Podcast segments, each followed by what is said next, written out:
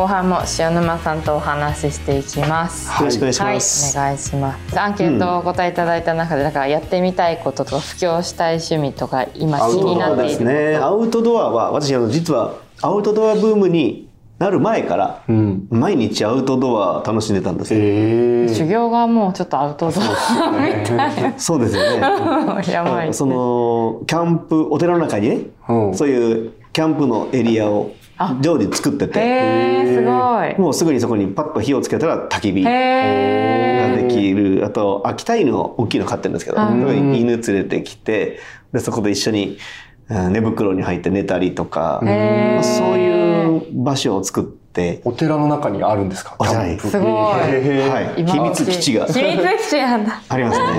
塩沼さんのお寺、次元寺とい寺うの中に、はい、あああるんですよ。うーん。まあ、そこで、まあ、ふわっとこう星空見てたり、お天道さん見てたりするとなんかリセットされますよね。うん。そうえそもそもなんかお坊さんの一日ってそのどういうスケジュールなのかお休みみたいなのとか？簡単簡単。もう朝起きて仏様にお供えをして、お勤めをして朝ごはん、はい。そこから今度、うんお寺のサムっていう、はいはい。まあ、仕事ですよね。掃除とか、うんそういう。うんそれをやってお昼ご飯食べてまたサムやって、うんうんたまに勉強とか入ってるんですけど、まあ、あとはまあ夜お勤めしてご飯食べて寝るって、このルーティーンですよね。お坊さん毎日もう本当つまんないですよね。ただねその中でいかにうんとそうだな。自分を高めるということを意識している人としてない人ではもううん。惰性でただ生きてるっていう、うんそういう人だと伸びないですようね。ん。だからこの対人関係とかそれがなんか一番自分を磨いてくれますよね。から自分が思った作業をさせられないとか、うんあっこ行ってこい。とか。うん。あとはちゃんと真面目にやっててもなんか叱られたりとか、でもそういうこう悶々とうん。するのもやっぱり自分を磨いてくれる砥石なので、あー。その時もイラッとしたり、はい。相手を恨んだりしてたら伸びないですよね。うん。あともうふてくされてなんかもう嫌々やる人いるじゃないですか、うんうんあれ全然伸びないね。でお芝居嫌な仕事でもはいもうとにかく一生懸命スイッチ入ったらとにかく一生懸命やんなさいってうんうん答え見えてくるからって、うんだらだらもうふてくされながらやったら全然ね伸びない。へでモチベーションを高めるのはまあ体を動かすことだね。あーあとよく笑うこと。あはい笑うことはい。笑う角には福来たるという。うんはい。うんなんかその毎日の同じことでも一個一個真剣にやっていったら、うん。こう心もすごく豊かになっていくっていう。そうですね。あのルーティーンなんですね。お寺の究極のルーティーンですから、その究極のルーティーンの中で毎日一生懸命やってると少しずつ成長してるんですよね。でそれがやがて気づいたらすごいとんでもない差になってるっていう。う、んうん。そこすごい大事ですよね。だから芸人さんでも売れる芸人さんって必ずが少しの時間でもうん惜しんで台本書いたり、うんうんなんかそういうことやってる人は伸びていきますよね。ううん。んそのなんか僕らの生活でもできることありますかね？そういう 修高めていだかく。らその食器洗う時とかもうん、すごいその真剣にやるってことなんですか？あ真剣って大事かもしれない。あもしかすると俺千日開放業で山で修行していたーうん。その時のモチベーションと今どうですかって極めたら一生より上の方かもしれないね。へーあやってることは、はい。傍目から見たら普通の生活と荒行ですけどそう。の全然変わらないけど心を磨く作業は今の方が能率がいいかな。へまあ人間だから生きてればイラッとすることとかムッとすることとかに遭遇するじゃないですか。うん全然思わないですもんね。へうんまあ、それが自分のなんか得になって帰ってくるわけですよね。うんううんん、まあ It's okay, it's okay って言って。へ乱れてばっかだな。ーなんか私とかその休みの日とかがおすごいな。休み？の休日を。休みって何ですか？あそうそう。休日をモチベーションにしているからあ土日いっぱい寝ようとか。だから平日頑張れるでしょそれ。いやそんなことない社会人はそうです。うん。社会人も休んだことないもん。ああ。いや毎日は休みかもしれない。ええあ なんかみんな、みんなはこう仕事っていう。くくりで生きてるかもしれないけど、うん。毎日遊びっていうくくりで生きてると、だからレジャーに行かなくても、うん特別な時間取って何かしなくても、毎日楽しいですよね。うん朝起きてから夜寝るまで楽しいの。いえそんな心境なりたいな。それね、はい。50過ぎるまでできなかったんですよね。まあ仕事ってまあ、その頃は、今ね、あの、与えられているお仕事のクオリティが低かったから、うんなんとか登んなきゃ、なんとか登んなきゃっていう、こう、肩に力が入って楽しめなかったんですよ。まあ、50過ぎてから徐々に楽しめるようになって、うん。そこからかな。うんなんか朝起きてから夜寝るまでずっと楽しい。へえ。そんな日いいっすね。どうなった？らいやでもなんかこう仕事も楽しいは楽しいんですけどその休日みたいななんかオフオフにするっていうかなんかそういう切り替えみたいなのが自分は必要だなって思っていて、うん。でも今塩沼さんのお話聞いてるとなんかそういう感じじゃないずっとフラットな感ト。じだなと思ってそうんの切り替えみたいなことはもうされてないってことそうなんですよね。スイッチずっとオンの状態なんだけど、はあでも疲れないオンの状態。へいうかえ。うん。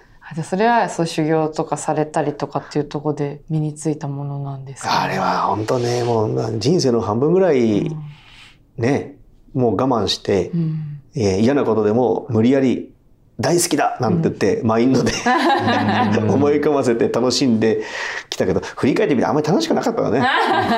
50過ぎてから人人生が楽しくなった。本当に心から楽しいっていうのは、こう、空時間と空間の中に入れるようになったかな。うん僕もモチベーションとか、なんか、何か買うために頑張ろうとかですけど、なんか、欲まみれな気がしてきました。いや、いいんじゃない？若い頃は。若い頃。若い頃いいいいと思いますね。なんかそういうのに、こう、嫌になってきて、こう、なんか、修行とかに、なんか、目覚めていくのかなっていう、なんか気がしました。どうなんでしょう。なんか自分の欲深さに気づいて初めてなんかあ、それをそういう人もね、中にはいますよ。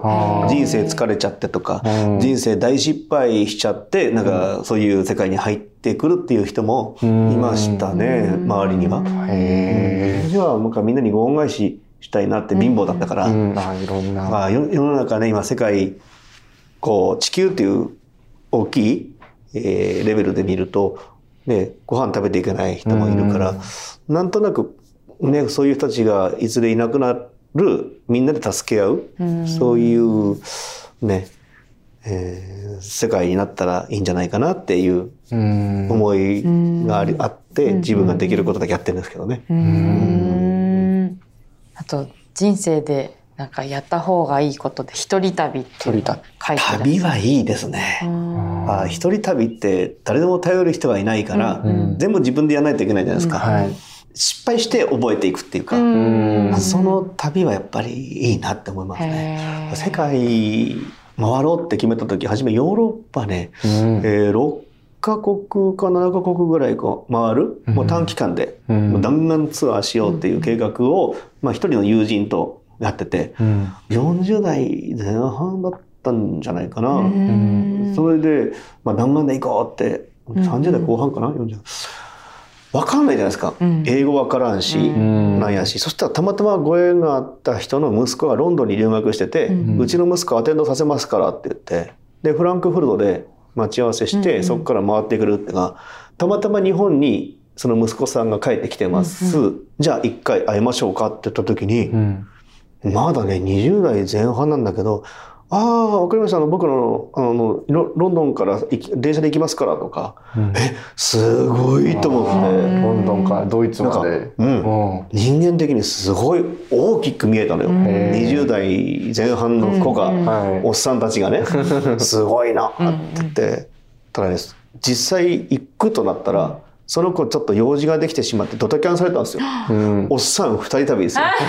珍道中ですよ。えー。もう失敗の連続、はいバカにされ、見たい思いしながら帰ってきて、それで、まあ、日本に帰って、無事に帰ってきたんですけど、まあ、体験経験があるじゃないですか。うんうんうんでその若い子が「すいませんでした」っつって、また再会したんですよ。うん撮った時にむむちゃくちゃちっちゃい人間に見えた。だからい体験する前は、はいはいなるほど。ビフォーアフターで全然違った。だあから旅はいいですよね。一人旅そんなひ大きくしてくれるんですね。はい人を。へえ。旅とか留学とかは絶対誰ともつるまないっていう方がいいんじゃないかなって思いますね。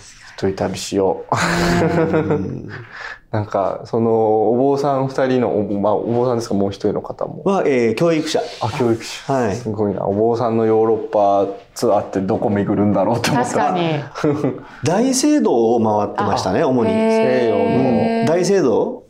ななんで大聖堂を回ったかっていうと師匠が死ぬ前に「君も一回ヨーロッパの大聖堂行った方がいいぞ」ってうん全然宗教違くてもうん仏教者のわしがなんかこう大聖堂に入った瞬間にそこにひざまずいて合唱したくなったって。うん。それだけ経験のある気持ちにさせるんその作りだから。うん。日本のお寺も素晴らしいけどうん。西洋の文化も素晴らしいぞって言ってくれたんですよ。うん。まあ、師匠が言ったことはやらないとね、うん。いけないんで、行ってみたら、本当にひざまずいて経験になる、あの、クリスチャンに、うん、うん、あ、なりたいなっていうような、そういうこう思いにさせるような雰囲気ありましたね。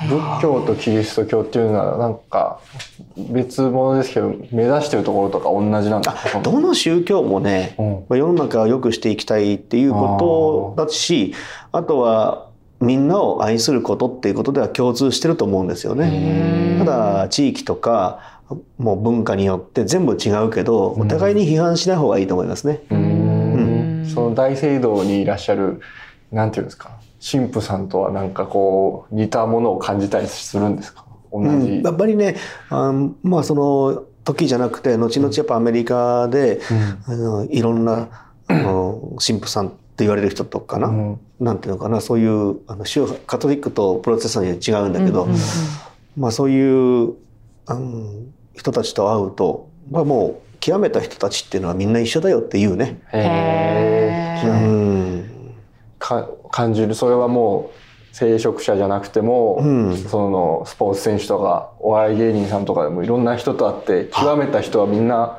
同じものいやーを感じる。そうそう。全然みんな共通してる。何が共通してますか？みんな謙虚、あ。なるほど、はへー。みんな謙虚ですね。あああ。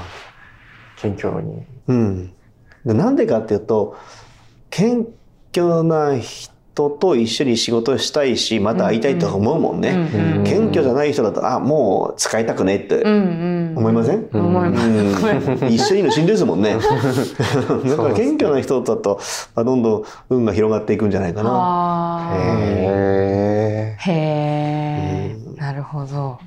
うん。あ その一押しのお寺で ご自身の次元寺を挙げてらっしゃる。これちょっと手前味噌えああ いいなんですけどまあ次元寺って何にもないところからうーん本当もう畑だったところを開拓して。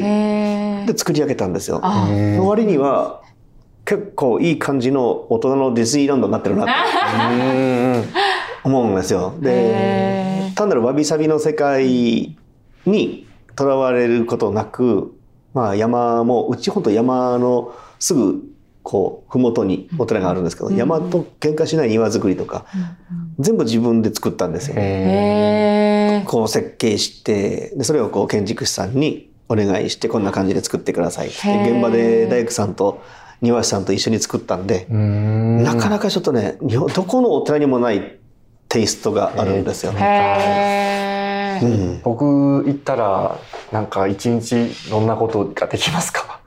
次元寺おう伺いしたのーんと冬は雪吐き。夏は草むしり。こき使います。えー、いやそういうのさせてくれるんですか？はい。えー、楽しそう、え じゃあちょっと雪かきしに行こうか。な、え ぜひぜひ。えー、そそうか。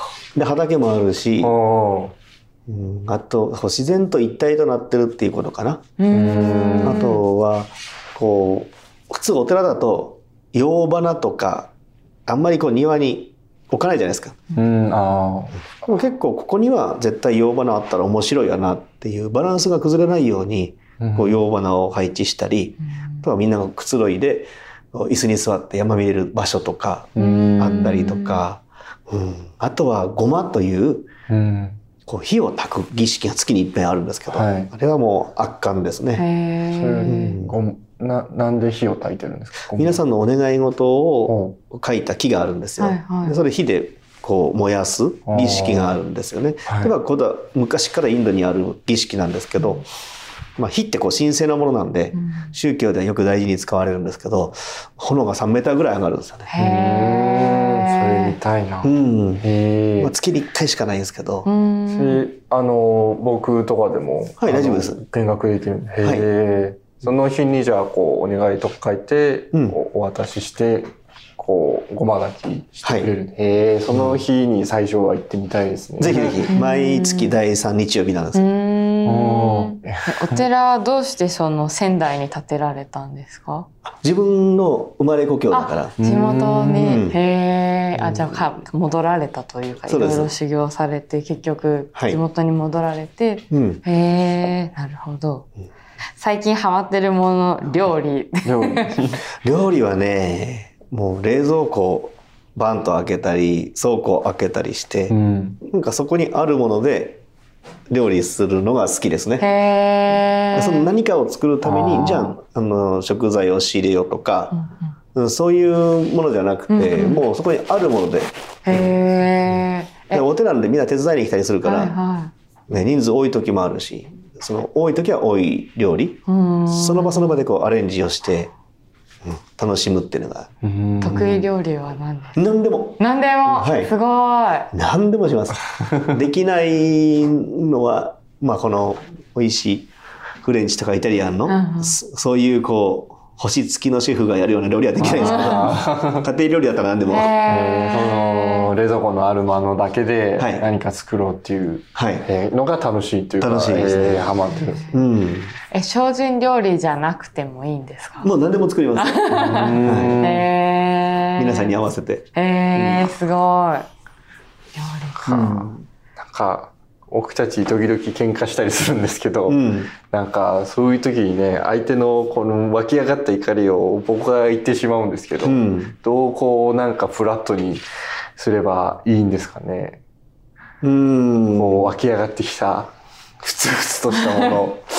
いいんじゃない？若いうちは。あじゃあいいですかね。若いうちはいいんじゃない？あのだんだん痛い思いして、はい。あ失敗したなとかって、あやめようとかって。あうん、若いうちから丸くなったらね、うん、なんかこうパーンと突き抜けないような気がするんですよね。あロケットと一緒でエネルギーがあるから大気圏パーン突き抜けて宇宙に行けるんであって、うん。若い頃から丸かったら大気圏超えられないと思うよね。すごいなんかすごかったんじゃないですか。そのなんかバイタリティはもともとすごいじゃないですか、はい。それがなんか尖ってたら、うん。ものすごい青年時代だったんじゃないかなって想像したんですけど。そうですね。やっもうパワフル。ぱり田舎山の中に住んでても、うん。やっぱ世界目指してたし、まあそうあの世界目指してればモチベーションが高い。これじゃダメだって思うから、努力のエネルギーは半端ないですよね。へうん、だって日本でナンバーワン取ったとしても、ーうん。世界に出てったら人間の体の体積したらからしたら、うん。鼻くそにもならないと思うんですよ。あこの島国で、うんはい。なんぼ頭取っても胃の中の蛙やと思うんですよ。ーうん。じゃあ世界でナンバーワン取るためには宇宙でナンバーワン取るぐらいの気持ちじゃないと、うん。世界のナンバーワンぐらいにはなれないんじゃないかなって思いませうん。んそうぐらいこなう目標を高く持ってると楽しいですよね。ううん。んはあ。もともとすごいパワーのなんか持ち主だったんだなって。何でもさ挑戦ですよね。うん。やることなやること全部初体験ですから、うん。うん。山で修行も初体験、うん。1日目は。うん。で修行が終わってお寺作るぞっていう気持ちがあっても住職やったことないし。へ弟子持ったことないし、はお寺の経営したことないし。でその後やっとお寺できたと思ったら次本書くっていうチャンスうん。で書いたことないし、うん。高卒だからアホやし文章なんか書けないしなもう書かないとしてないですよね。講演しなさいっても講演したことないし、テレビ出なさい、ラジオ出なさいってやったことないし、やったことがないから、ガンガンとこう、ブレーキの壊れたブルドーザーのごとくに、もう突き進むしかないですよね。やってやってやっていくうちに、なんか覚えてくれますよね。だんだんと覚えてきますよね。だから自分なりやっぱ研究しますよね。とにかく研究して研究してやってみて、うん、でまあみんなの言うことは聞くけど、聞きながらでも自分はこう思うってやっぱりそれやっていってよかったら褒められるし、悪かったら改善すればいいだけのことやからあディレクターさんとかそういうふうな人たちの言うことだけ若い頃は鵜呑みにやってたら迷っちゃったんで、まあこれはやっぱ自分であの自分の考えたことも入れていかないとダメだなと思ってやってるうちにだんだんとこう感覚掴んでくるっていうような感じの人生ですね。うん。自分はなくしちゃいけないですね。うん。自分の感覚は。うん。あとにかくやってもらってもダメだから、ん。本俺が書いたら余裕で100万部いくと思ってましたからね。いかないのよ、え当たり前だけど。えなんで？ー。え3万部だったの、こんなわけがないと。97万部足んないだろう。おかしいと思って次やるわけよ、うん。7万で止まるのよ。あおかしいと。なんで100万いかないんだってやってるうちにあなんか別に部数関係ないって思っちゃうんですよね、いい。ものを作りたいってなっちゃうんですよね。だからややってやってやってみてやりきるのがやっぱ一番いいと思いますよね。あうん、まあもうきゅもう本当もうなんていうのかな。アホぐらいの向上心？ーいやアホが何個もつくから向上心があるとエネルギーによって楽しいですよね。いやー向上心なくさずに行きたいですね。ね自分もこんなんか今後の野望は特に欲を出さず淡々と生きていきたいっていうのはなんか矛盾してるような向上心を持っそうなんですそうなんです。あの、うそのエネルギーをもうカプセルの中に入れちゃったんですよね。うーん。うん、もう包み込んじゃったまあそれでそれでこうなんか自分で登ってきたんだけど、もうなんか大気圏をパンって突入したような感覚になって、うん。あんまりこうロケットでもそうじゃないですか。初めうはん。ゴーって火吹いていくけど、なんかこう軌道に乗ったらそのままこう軌道のうん。に乗ってこううん自然にあご縁に従って回ってるような感じにもう切り替わったのでエネルギーはもうそのままもうポジティブさもそのままもうカプセルに入れてでなんか縁があったことでやっていけばいいなって。でもやっぱそそういうふうにこう軌道に乗るとなんかねみんなもうやる気なくなっちゃう人もいるのよね。ううん燃え尽きみたいな。燃え尽き症候群みたいな。で燃え尽き症候群じゃなくもうそのまんまのもうあのやる気元気明るさをも燃え尽きないよううに。もうカプセルに入れて へいやゆっくりこう回っていきたいなって。うん、やっぱいいこともね、うん、やっていかないといけないんだけど世の中よくしようって思ってる人結構たくさんいるからね、うん。そういう人ばっかりじゃないですかほとんど、うん。でもいいことやろうっていう人もいろんなアプローチの仕方があるからおこれだって言うといや俺はこれだって喧嘩になっちゃうからね、うん。うん、だから自分のできる範囲内で縁のある範囲内でなんかほわーんとやっていけばいいんじゃないかなってうん。思いますね。うん。これだけこうたくさん修行して心を磨いてきてもまだ時々この欲が出ちゃう時とかもあるんですか？欲はもうほとんどない。です、はいあんまり食べたいものと自分の欲しいものとかももう何もないし。欲っていうと一つだけだんだんふつふつと欲が出てきたのが長生きしたいなって思う。結構いい仕事をする時もあるので、うん。楽しいなみんなも楽しんでるな、あこういう仕事を長く続けていきたいので長生きしないといけないなって、ーうん。うん。思いますね。死んだら終わりだもんね。うん。その欲はなんかいい欲ですよね。うん。そういう欲はいいんですか？体力がだんだんと50過ぎると、うん。ああなくなってきてるな。昔と違うなって当たり前ですけど、うん。まあ、そうなるとどうやってこの体をあと50年ぐらい持たせようかなってうん。思いますよね。うえー健康に。うん。えさっき若いうちはそのぶつかった方がいいってっておっしゃってたじゃないですか。うんなんかどのぐらいになったら落ち着くものですか？私の場合は50ぐらい。からかなへーうんじゃあそれまでは塩沼さんは結構尖ってエネルギー満タンって感じだった？うん、そうしないとやっぱり今がなかったねうんだってお修行したもののお寺なかったからね。う、ん。お寺を作るって大変なんですよ、うんまあ、何やかんや言っても落ち着くまで軌道に乗るまで20年はかかったかな、本当は一からた作られたってことですもん。ね。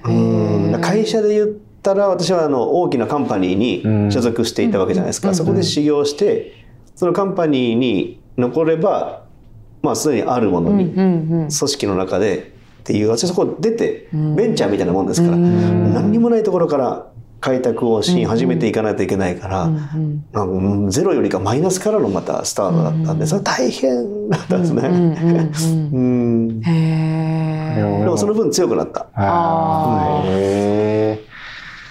なんか欲をあんまり持ちすぎずにでも向上心は持ち続けるっていうのがなんかすごい幸せな生き方なように感じました。今そうです。ね。ちょっと相反するようなことなんだけども、やっぱ相反することって結構ミックスすると面白いなって思ってて、うんである日日本放送の近くだからあれはどこ、有楽町。有楽町のなんか通りを歩いてる時に塩沼さんじゃないですか？って声かけられて、おう。私あの塩沼さんに全然知らない人にねは聞きたいことあったんです。なんか修行とかそういうストイックになんか自分を持っていって追い込まれるじゃないですかって、うん。体力的にも環境的にも、うん。でそういう時ってモチベーション下がるじゃないですか。っうん。て、それどうやって上げてたんですかっていう普通下がるじゃないですか、うん。いやいや私の場合は厳しい環境とか辛い環境になればなるほど集中力が増してモチベーション高まるんだよね。うん。で昔からの自分なりの頭の中でこう思い浮かぶ言葉をパンって言ったらその人になんかヒットしたんだろうね。なるほど分かりましたって、うん。こう辛い苦しいイコールモチベーション下がるじゃないんですねって、うん。モチベーション上がるっていうのは発想もあるんですねみたいな、うんうんどっちかっていうとそっちで生きてきたですね。ああ、多分なんか修行で身につけたこの考え方の。うん。はいいい意味でですけど捨て身ですね。あもう後先考えなくうん。捨て身で生きるっていうか、へ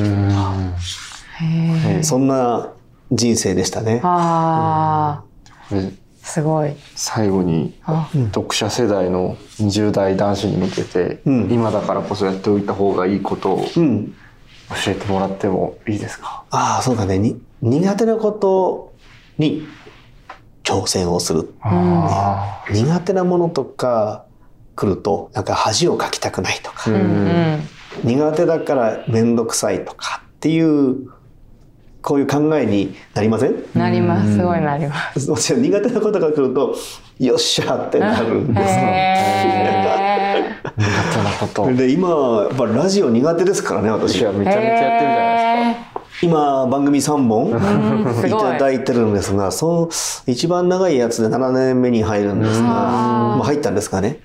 一番最初になんか言われたのが「あのし大和砂利ラジオやらない?」ってうん言われた時にあできないと思ったんですよ。うん。できないと思った瞬間に苦手なことには挑戦しようっていうの。ああやりまあいいですよって言って、うん。その後にカチンと言われるような言葉を言われたんですよ。うん。あの今やるって言って後からできねえって言わないでねって、ねあいいですよって。カチン。え。確かに。ででその頃私ゼロですから。うん。できないですから。やったことないし。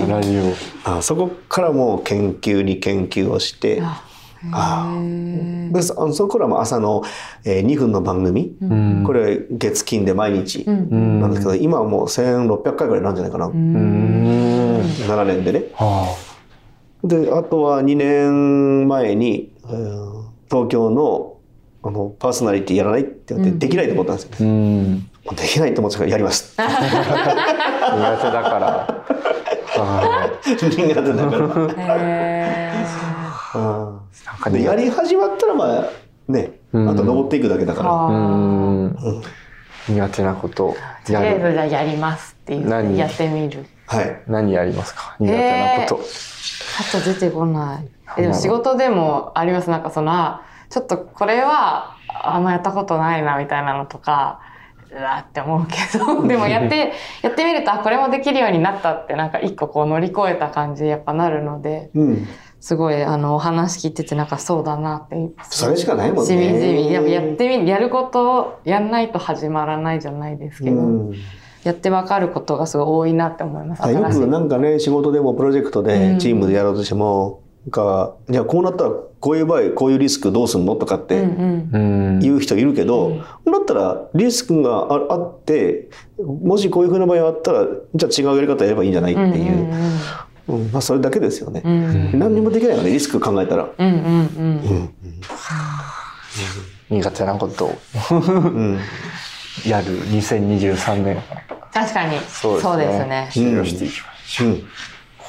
はい。後半もありがとうございました。ありがとうございました。貴重な話たくさん。ありがとうございました。鉄砲をお聞きした 感じでありがとうございどうもますありがとうございます。じゃあ今日のゲストは塩沼良純さんでした。ありがとうございましたありがとうございましたありがとうございました。どうも。